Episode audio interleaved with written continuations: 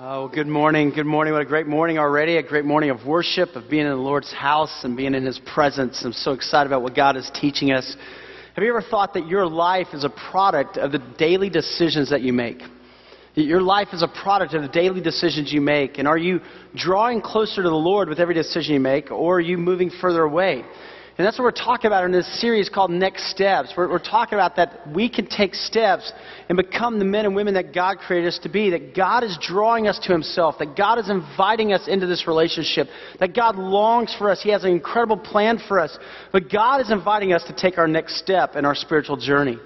And it's a commitment process uh, of reaching out, of growing up, of giving all, and becoming who God intends for us. And I'm excited about what God's teaching us because God is challenging us that we step out, and that's an individual step, but we do it in the context of community. That we lock arms and we go forward together, that we're not alone in this world. That we have a God who is for us, and we have people that will walk with us. And it makes the next steps so exciting. Now, in our series, we've been tracking with the people of God back in the Old Testament. We've been looking at their story, their story of obedience, their story of faith, their story of taking their next steps. And we saw how God blessed them in an incredible way. He brought them out of Egypt. He took them into this land flowing with milk and honey, the promised land. He gave them houses they didn't build, vineyards they didn't plant. And they got into the land and things were great for a while. They built the temple, the place in the center of their community to say, God, you're number one. You know, we want you to be lifted up. But then after a while, their daily decisions led them away. After a while, they saw the gods of this world, little g, and, they, they fell in love with the money and the power and success, and, and they forgot about the God who was at the center of their hearts. They forgot about worship. And slowly they drifted off track. But God didn't give up on them. I love that, right? God didn't give up on them. He would started drawing them back. And He said, in fact, as a loving parent, He said, I'm going to put you in time out for a little while so you think about your decisions so that you understand the depth of my love for you.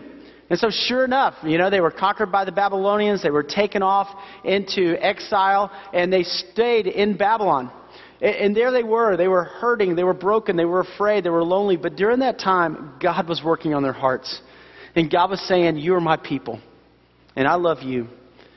And so then in 538 BC, he raised up a guy named Cyrus, who was the king of Persia, came in. If you know world history, the Persians conquered the Babylonians. And then in this first year, Cyrus issued this proclamation Israelites, you can go home. You can go, it was unbelievable because that never happened. Once you were conquered, you were done. But 50,000 people turn around and they walk out of captivity and they come back to Jerusalem. And the first thing they do, they start to rebuild the temple, right? First thing they do is they say, We want God at the center of our community. We want God at the center of our lives. Just like Jesus said later on, you know, seek ye first the kingdom of God and his righteousness, and all these other things will be added unto you. Put God first. Hold on to him first. And so they did, and they laid the foundation for the temple. And then obstacles started to come opposition arose. There were people in the land. There was this governor, this leader of the Trans Euphrates, and uh, you know he started giving them a hard time. What are you doing? Why are you getting so passionate about God? You know, and we have those obstacles in our lives. We, we start to step out for God, and people go, "What are you doing? You know, what, what's going on with you?" And, and instead of keeping up and doing the work, the people went back to their homes and they started rebuilding their homes and they made them bigger and bigger and nicer and nicer. And for 18 years, the work on the temple stopped. And then God called two prophets in 520 BC, Haggai and Zechariah. And these two prophets preached a sermon series and said, Guys, it's time for us to take our next steps. It's time for us to come back and to finish the work that God has started in us. And so, the, sure enough, they came back. Everybody rallied together as one man. You know, they came back and they all, like, you know, they were ready. They were going at it and they were working hard. And the opposition came up again. What are you doing? but this time they didn't stop. This time they said, We don't care what you say. We're following God. We're making Him the Lord of our life, the Lord of our home, the Lord of our community. He's number one, and we are going with Him. And the opposition said, Fine, we'll send a letter off to the king, the king of Persia, King Darius, and he'll stop this. And they said, You can send your letter all you want because we're going to pray, and our God is greater. And so let's see what happens. If you have a Bible with you this morning, I invite you up with me to the book of Ezra. Ezra, Old Testament. Oh, it's so good. I love the Word of God. Ezra chapter 6. If you don't have a Bible, maybe you have a mobile device, you can access the scriptures online at YouVersion. Track along with us, or we'll put the words on the screen as we unpack the Word of God today. Ezra chapter 6. Ezra chapter 6. And let's pick up here in verse 1. And here's the first thing I want you to know. If you're taking notes today, look at this. God blesses as we are faithful to Him. God blesses as we are faithful to Him. The people wouldn't stop the work. The people kept God first in their lives. They said, Go ahead and send your letter. And look what happens. Chapter 6, verse 1. King Darius, right? There was King Cyrus, who was the king over the Persian Empire. He conquered the Babylonians, the Assyrians. So he was the king over all of those empires. And now Darius is the one who follows him. King Darius then issued an order, and they searched in the archives stored in the treasury at Babylon. And a scroll was found in the citadel of Ecbatana in the province of Media, and this was written on it. Now, we know from archaeology that the Babylonians and the Persians had extensive libraries. In fact, many of documents have been found. And you can go back and search this and research, uh, and they would keep this because if a king issued a proclamation, you know, here you are 18 years later, and you are going, hey, what did the king say? You know, let's Google it. I mean, you couldn't do that back then, right? So, you know, it's like go to the royal library, find out what the king issued, and they went and they found it. And here's what they wrote Memorandum, verse 3. In the first year of King Cyrus, the king issued a decree concerning the temple of God in Jerusalem. Let the temple be rebuilt as a place to present sacrifices, and let its foundations be laid. It is to be 90 feet high and 90 feet wide, with three courses of large stones and one of timbers. The costs are to be paid by the royal treasury. Also, the gold and silver articles of the house of God which Nebuchadnezzar, Nebuchadnezzar was the one who came in, he conquered uh, Jerusalem, destroyed the temple 586 BC, took from the temple in Jerusalem and brought to Babylon, are to be returned to their places in the temple in Jerusalem. They are to be deposited in the house of God. So they find this document and they take it to Darius and they go, Here you go, Darius. This is what Cyrus proclaimed should happen. And now then, here's Darius. He says, Now then, Tattenai, governor of Trans Euphrates, and Shetha and you, their fellow officials of that province, stay away from there. Okay, these are the guys who are opposing the work. And the king issues this decree. You stay away from there. You let them do this. Do not interfere with the work on this temple of God. Let the governor of the Jews and the Jewish elders rebuild this house of God on its site. Moreover, I hereby decree that you are to do for these elders of the Jews in the construction of the house of God. The expenses of these men are to be fully paid out of the royal treasury from the revenues of the Trans Euphrates, so that the work will not stop. Whatever is needed, young bulls, rams, male lambs, or for burnt offerings, to the God of heaven, and wheat, salt, wine, and oil, as requested by the priest in Jerusalem, must be given them daily without fail so that they may offer sacrifices pleasing to God of heaven and pray for the well being of the king and his sons. Furthermore, I decree that if anyone changes this edict, a beam is to be pulled from his house, and he is to be lifted up and impaled on it. And for this crime, his house is to be made a pile of rubble. May God, who has caused his name to dwell there, I love that, right? He says, May God, who has caused his name, I mean, Darius, Cyrus, all those guys, they recognize that God is sovereign over all creation. God, who caused his name to dwell there, overthrow any king or people who lifts a hand to change this decree or to destroy this temple in Jerusalem. I, Darius, have decreed it. Let it be carried out with diligence. Amazing. Okay? I mean, this is incredible. You see, when you're following God and you're faithful to God, God blesses. Does it mean there's obstacles? Yes. Does it mean there's challenges? Yes. But what it also means is that that is where you see God do miracles. That's where you see God come through in amazing ways. And that's what the people saw. Right? I mean, they're rebuilding the temple. The opposition sends out this letter. Think about all the things that these people experienced. One, they experienced freedom. Right? I mean, they were slaves. They were in captivity. Once you're conquered, you're done. And now they're back in their homeland.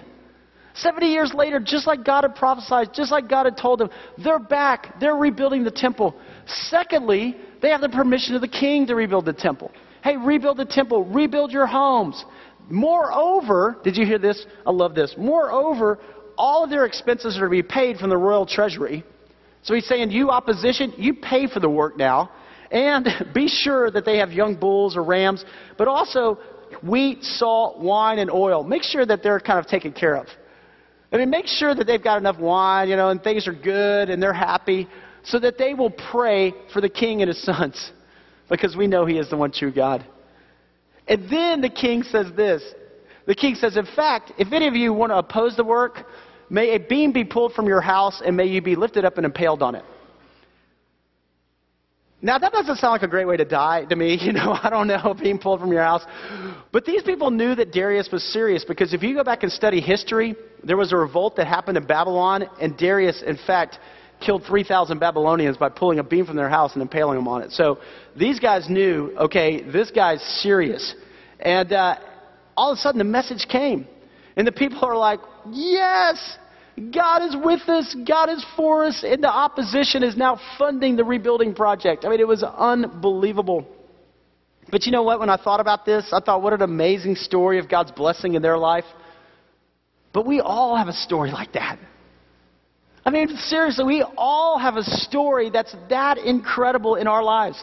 Because you see, when you and I gave our lives to Jesus Christ as God was drawing us to Himself, God invited us into this relationship with Him. And the Bible says that before we were dead in our sins and our transgressions, we had no hope to have eternal life. But God made us alive in Christ. When we were slaves to sin, God blessed us and gave us freedom. And He brought us out of that darkness and into His wonderful light. And then, moreover, God just kept blessing. I mean, think about your life. You think about the way that God has blessed you. Many of us, our big decision today is going to be hey, what restaurant should I go to? you know? I mean, He has lavished on us resources, food. He has lavished on it. We go to our closets and try to pick out clothes. Half the world lives on less than $2 a day. Why has God blessed us so much? And we begin to look and we begin to concentrate so many times on our problems and our obstacles, and they're there and they're real, yes. But God is saying through it all, I am for you. I am with you, and I'm not going to give up on you. There is nothing in this world that is greater than me. You hold on to me and you realize that I'm fighting for you. You realize that you are blessed and it's to be a blessing. We have this story in our lives. I love that. And every day we ought to wake up and just go, God, thank you for the breath in my lungs. God, thank you I have a roof over my head. God, thank you for the food that I have to eat. But God, thank you that I have a Savior who died for me, that my eternity is secure, that the best is yet to be, that God, you are with me. And when that reality sets in, man, it changes the way we live. And the people experience that miracle, and you and I, through Christ, by the grace of God, experience that miracle of redemption, of hope, of life, of joy, of peace, of salvation. And there's nothing like it. But you know what? You and I, as a people, as a people of God here at Rolling Hills, we've got a story like this. I mean, it's amazing. We do. We have a story like this. It's awesome. You see, five years ago, we were uh, at a church meeting in a movie theater. Five year old church, right? The average age of our congregation, 27 years old. And we were, you know, so thankful. I mean, we were setting up and tearing down. We were working hard, and every week uh, we would get there. We would get to the theater early at 6:30, and we'd be putting out baby beds and rocking chairs. And and then as soon as the, you know, our time was over, the movies would start on the screen, and we're grabbing everything and we're running out the door. We never had a contract at the movie theater. We went through four different general managers. We never knew if we were going to show up, and they would say you couldn't be here, and we just never knew. But we knew God was faithful. We knew that we just were just supposed to do what God had called us to do, and we trusted God. And, and I'll never forget, after five years, we said, Okay, God, um, we know you have something else. And God said, You take your next step, and you trust me. And we said, Well, God, we don't really know where we're going to go. We don't know what's going to happen. And He said, No, no, no, no. You just trust me. As a congregation, trust me. And we said, Okay. And so, in one Sunday, we called it Wildest Dreams 1. And one Sunday, we just said, hey, everybody, stretch. Let, us come and give God. We don't have any money, so let's just, you know, out of our, what God's blessed us with, let's just come and give back. And in that one Sunday, here's the average age of the congregation, 27, right? You know, five-year-old church. And in one Sunday, we came, we had an altar built, we just, we just laid gifts on the throne. We just said, God, it's all you. You take it, you multiply it, you do what you want to with it. And on that one Sunday, the church gave $1 million. I mean, I mean, it's no way to explain it. It's like the fish and the loaves. It was like we took a little, we just placed in the hands of God, and God goes, "Watch this." I mean, just watch this, and then God gives us this giant warehouse. You know, He's like, "Here you go, check it out." And He gives us, and then He says, "Moreover, I'll give you three tenants who will help pay for the mortgage." And we're just like, "What?" You know, I mean, you just can't outgive God. I mean, you can't. And when you follow Him, when you trust Him, I mean, you know, you just see God do miracles. But what happens so many times is we start the work and we lay the foundation, and then the obstacles come, and many times we're like, oh, yeah. And our mind shifts from God, and our mind shifts to how are we going to do this and what's going to happen, and, and we fall away. And it's those daily decisions that move us and drift us away. And God's going, no, no, no, no, no, no, no. You stay faithful. You hold on to me. In the good times and the tough times, you hold on to me because I'm sovereign over all and I will do immeasurably more. You just trust. You know what? God wants to do that in your life. I believe it from the bottom of my heart. I believe in your life the best is yet to be, and you hold on to Him. And a lot of times, what happens is we start to work for God, and then we think, oh, but I failed in the past. I, have dropped the ball in the past, you know, and Satan comes along and starts reminding us. That's why the work sat empty for 18 years. They started the work, and then they were like, oh, but we're so busy building our own homes. We're so busy doing our own thing. And Satan was reminding them, you tried this before, and you failed. And maybe in your life you go, well, you know, I've tried to get serious about God and uh, it just hasn't worked. You know, I, have tried to read my Bible and I've tried to pray and uh, it just doesn't work. You know what you say? Get behind me, Satan. My God is a God of grace, and His mercies are new every morning. Great is His faithfulness, and it's a new day and a new opportunity, and I'm going forward with God. Last week I told a story about a, a woman in our church, and one of my favorite people, I just love her. Her name's Maureen, and a friend, a coworker, invited her to church. She hadn't been in years, years since she was a child, and here she is in her in her early 40s, and and she you know, I was telling you about how she accepted Christ, how she was baptized and just her life, and now she's a leader in the church. She invited her sister in law to church. Her sister in law, who's an attorney, who's now been to Moldova seven times in the last three years and working with orphans. Just transformation. And after I told the story, Maureen emailed me and she said, Jeff, here's part two of the story. She said, I've always regretted that I didn't, you know, give my life to Christ earlier. And I have three grown children, and I've always regretted that, you know, I didn't get to tell them about Jesus or raise them in a Christian home. And, and like so many parents who have that, that privilege and that opportunity. And she goes, every time I, I start to talk to my kids, it's like I, I'm just reminded of this. And then this Christmas, um, my kids were home, and, and we all came to the Christmas Eve service, but she said, I was talking to my oldest son and his wife. And his wife grew up in a home where they were nominally Buddhist, and, but they didn't really have any religion. And my son, who said, you know, Mom, we didn't go to church. I don't really know anything about Jesus or, or you know, Christianity. And now that we have a child, they looked at me and they said, Mom, would you teach our daughter about Jesus? Would you teach our child about what it means to be a Christian? And she just wrote, she goes, I couldn't believe it. There was so much joy that God was giving me a chance, that God was allowing me to take this next step in my family, but there was so much fear of going, I don't know a whole lot. I haven't been a Christian that long, but I'm so excited to see what God is doing in this next step in my life. She said, That's part two of my story. I can't wait to see what part three is going to be. I said, I can't either. You know, what is God going to do? What's God going to do? It says in the book of Psalms, and I love this psalm, Psalm 37, verse 23 and 24. If the Lord delights in a man's way, he makes his steps firm. Though he stumbles, he will not fall, for the Lord upholds him with his hand. You know what? When you step out, I want to tell you, your step may feel uncertain, but God is certain. that step may feel uncertain, but God is certain. And you step out in Him, and you follow Him, and you be obedient, and you be faithful, and you watch God do what only God can do. Here's number two. I want you to see this. God calls us to finish His work. God calls us to finish His work. Look at verse 13. Then, because of the decree King Darius had sent, Tattenai, governor of the Trans Euphrates, and Shethar-bozenai and their associates carried it out with diligence. I'm sure they did, right? They didn't want to be impaled. They're like, okay, we'll do it. So the elders of the Jews continued to build and prosper under the preaching of Haggai and the prophet and Zechariah, a descendant of Iddo. They finished building the temple according to the command of the God of Israel and the decrees of Cyrus, Darius, and Artaxerxes, kings of Persia.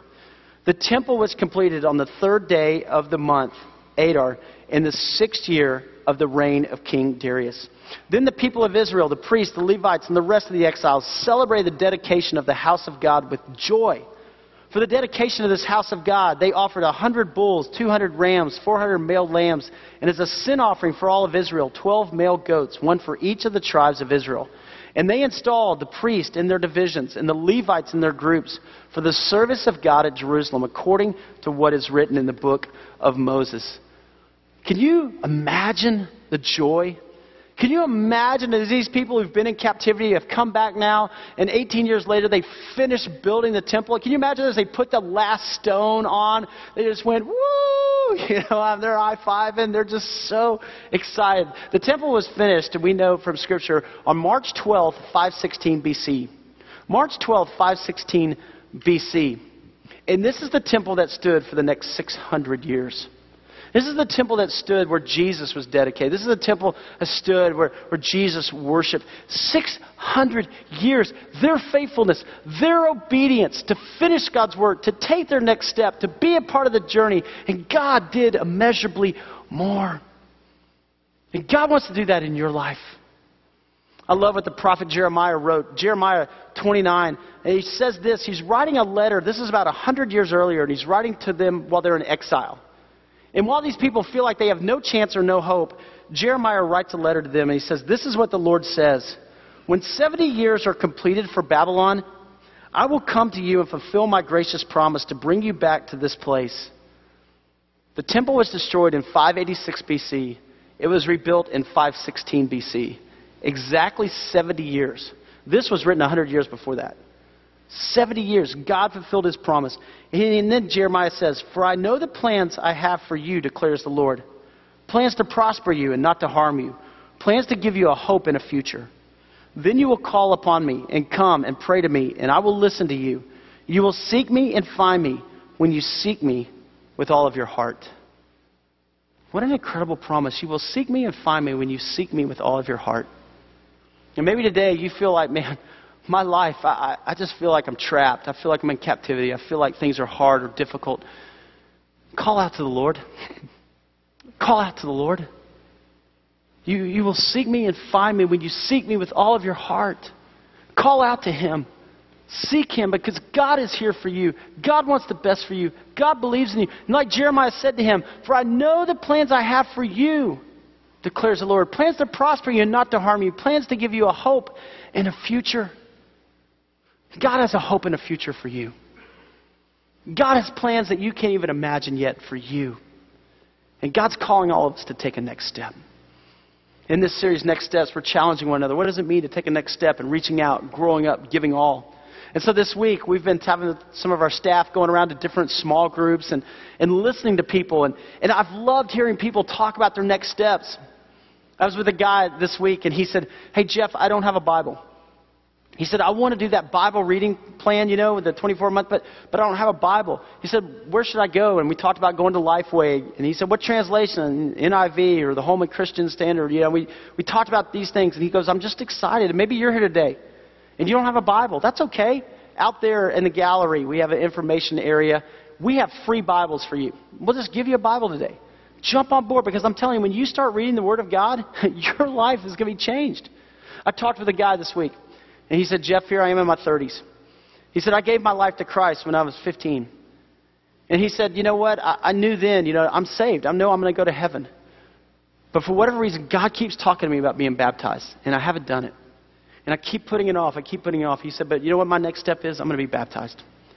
And he said, I'm making that commitment not so that I, you know, I go to heaven one day. He said, I'm making that commitment because I know I'm going to go to heaven, and God is with me, and it's just an outward expression of my faith. But I'm also making that commitment because I have two boys, and I want them to see their dad following Jesus. I want them to see their dad taking a step of faith in, in his life. I was like, that's a great reason. you know? That's amazing. I talked with another guy this week. He said, Hey, I've never been out of the country, but I'm going on my first mission trip. I signed up to go to Moldova this summer. He goes, I'm scared to death, but I'm going. He goes, I can't wait to see what God's going to do. I, I talked with another guy. He said, You know what? I, I just feel like I'm called to be the husband and father that God called me to be. He said, To be honest with you, work has been my God. It's been all about work for me, and it's been all about money and how much money I can make. And, and he said, My next step is to pour into my spouse and pour into my family. I went, Way to go. Great job. Talked to a lady this week who said, Hey, we're going to open our home for a backyard Bible club. We're, we're going to do something to reach out to our community. You know what? Just story after story. And it's your story, it's our story together. You know, in my life, I'm, God's calling me to take a next step. I mean, He is. At least and I've been talking about it. We've been praying about it. You see, there's never a point where you go, okay, God, I've arrived. You know, the word retirement's not in the Bible, by the way.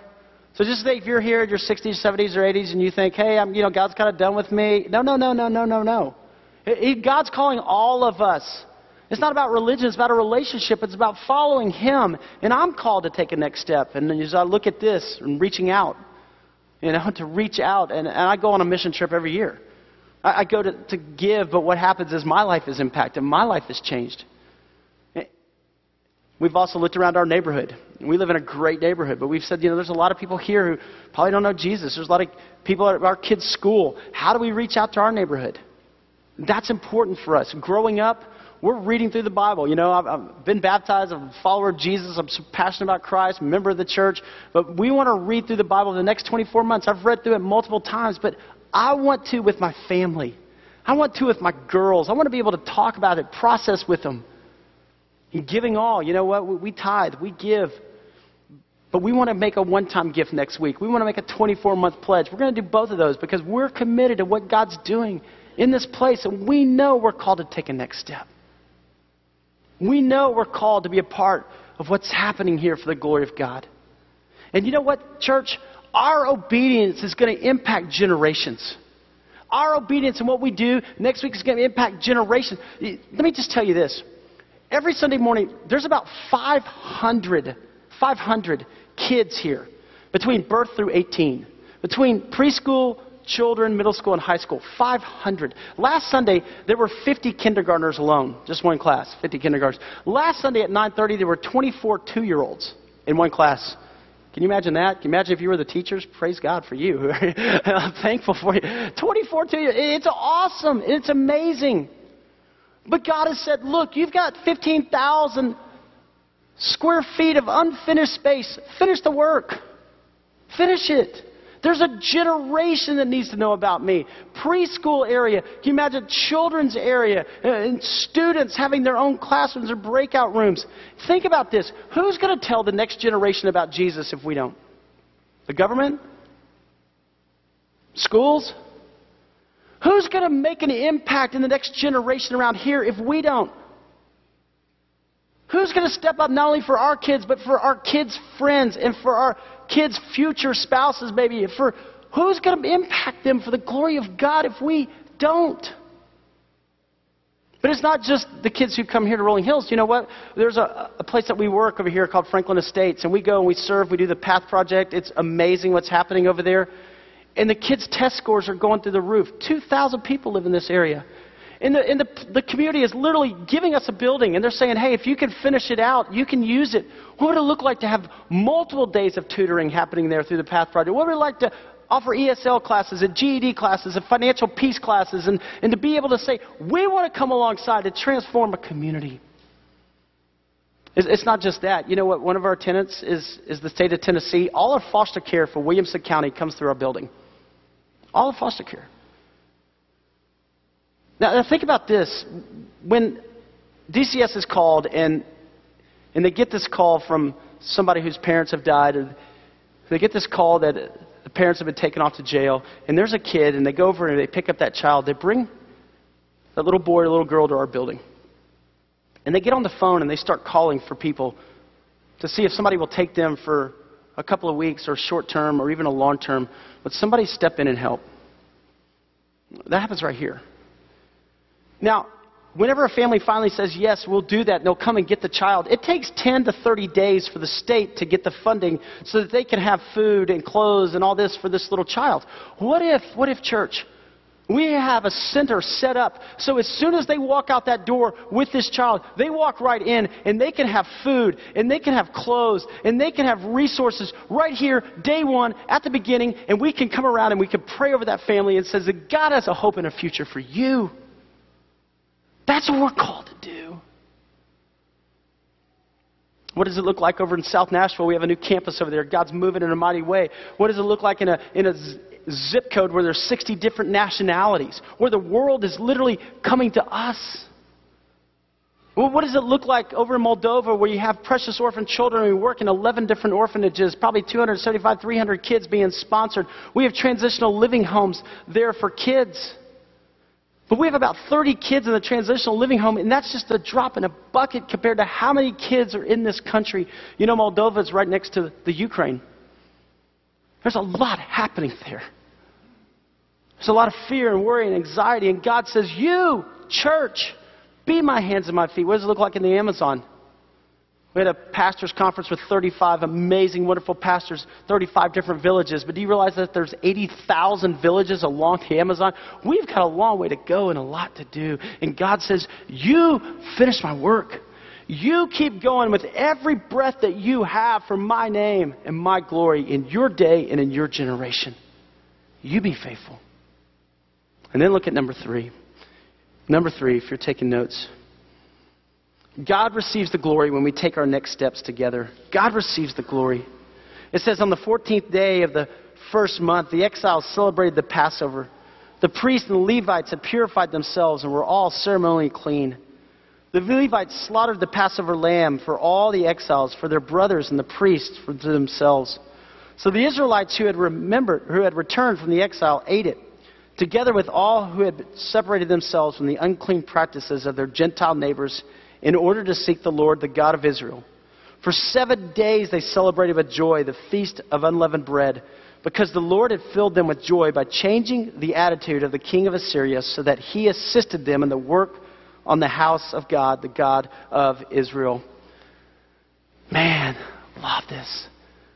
For seven days they celebrated with joy. For seven days they gave God all the glory because He changed the heart of the king. He's the one who worked. He's the one who brought them. He's the one who delivered them. He's the one who gave them freedom.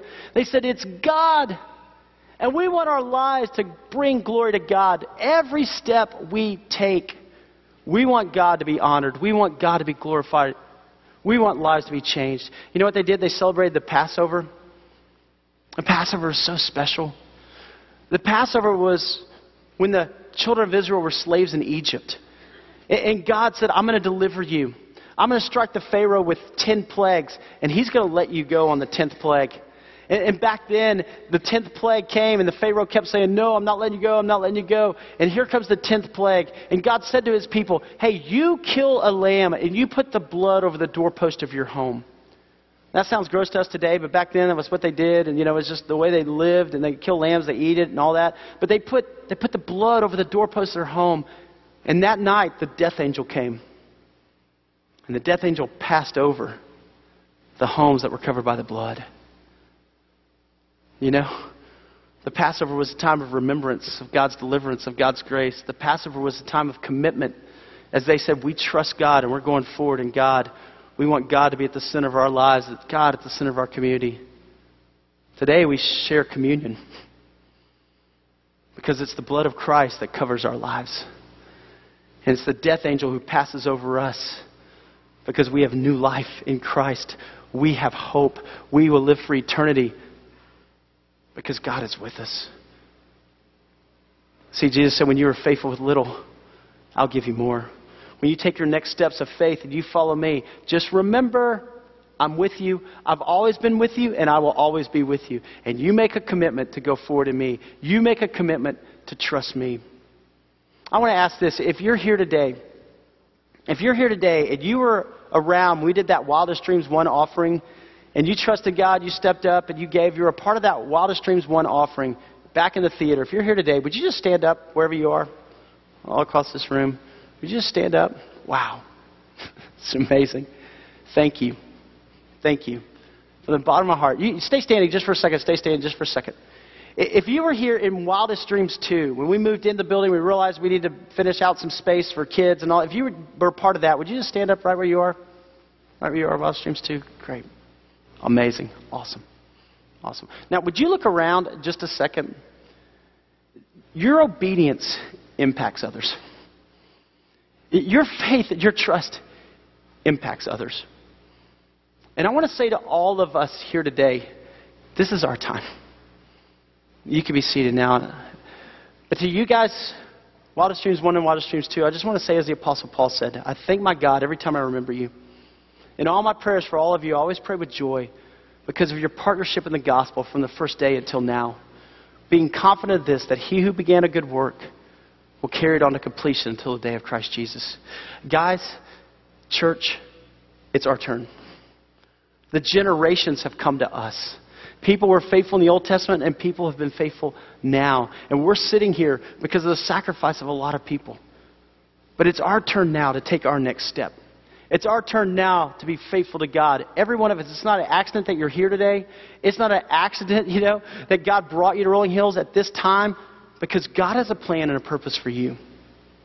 And the call on your life, the call on my life, is to take our next step. Inside your worship guide, I want to ask everybody to pull one out. There's a card, a commitment card. And I want you to look at it with me. Now, this is an individual thing. Lisa and I have already talked. We've prayed together, you know, as a couple, but, but we have to take a step individually. And this is an all skate, right? This is everybody all in, you know? So, so this is for everybody. And if you take that card out, and we're asking everybody next week, next Sunday, to come and to bring this back to God. This is between you and the Lord. But as we grow as disciples, God's calling us to take a next step. So, what does that look like for you? Reaching out. We, we asked everybody 2% of your time over the next 24 months to reach out. And maybe it's a Saturday serve. Maybe it's, you know, walking a meal over to a neighbor who's sick. Maybe it's going on a mission trip. Or maybe it's doing the Path Project and tutoring kids. Somehow, just don't make life about you and be self absorbed. Somehow, give back. 14 days out of the next 24 months. You write it in because it's your personal commitment. What does that call for you? Growing up. Growing up, what next step will you take? And maybe for you, it's baptism, right? Maybe for you, it's saying yes to Jesus. Maybe for you, it's being a member of the church. Maybe for you, it's doing the daily Bible reading, taking a daily step. Check that. Say, for the next 24 months, I want to read through the Bible. I want to learn more. I want to grow in my relationship with God. And then, the third one is giving all. If you're not yet tithing, I want to challenge you and encourage you. It's giving your first 10% back to God. I mean, it's like Christianity 101. It's the basic, right? God, you're first in my life. You're first in my finances. I trust you.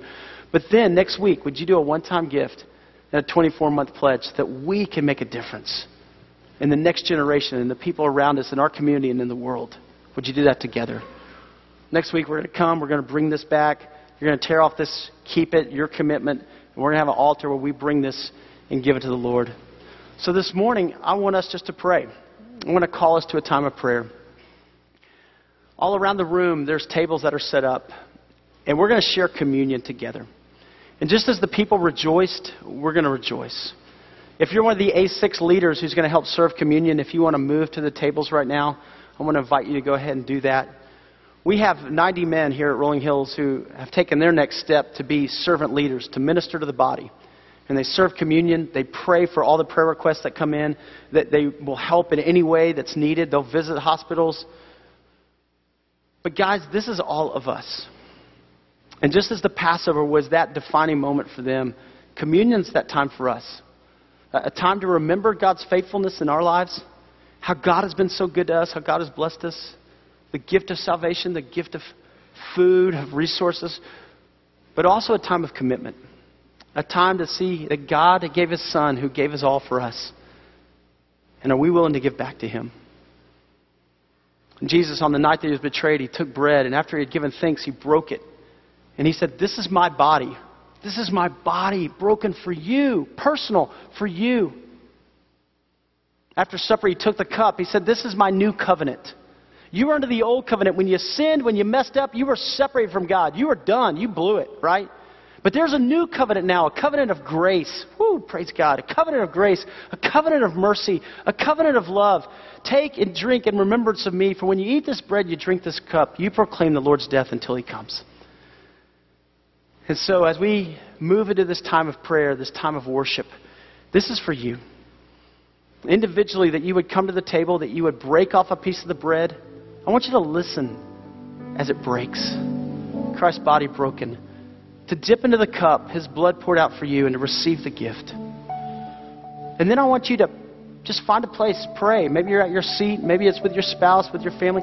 What is your next step? What's God calling you to do? As we lock arms together, as we go forward together, a time of remembrance, a time of commitment. Let's pray together. Father God, here we are. We're your disciples, God. We are so in love with you. We are so grateful, God, for your work in our lives. It doesn't mean that everything's easier, everything is perfect, but one day it will be. But for now, you are faithful. And you are with us. And you're calling us, God, to go forward. You're calling us to take our next step, to trust, to follow. And so, God, we do. And we come right now as we step out and we come to your table. And we receive the grace and the mercy that only you could give. And we're reminded that you gave all for us. And we're challenged to commit all to you. So thank you, God, for your presence this morning. Thank you, Father, for your word and for worship. And right now, God, we respond. It's your people today, in our day, in our generation, for your glory. In the name of Jesus, we pray and we come.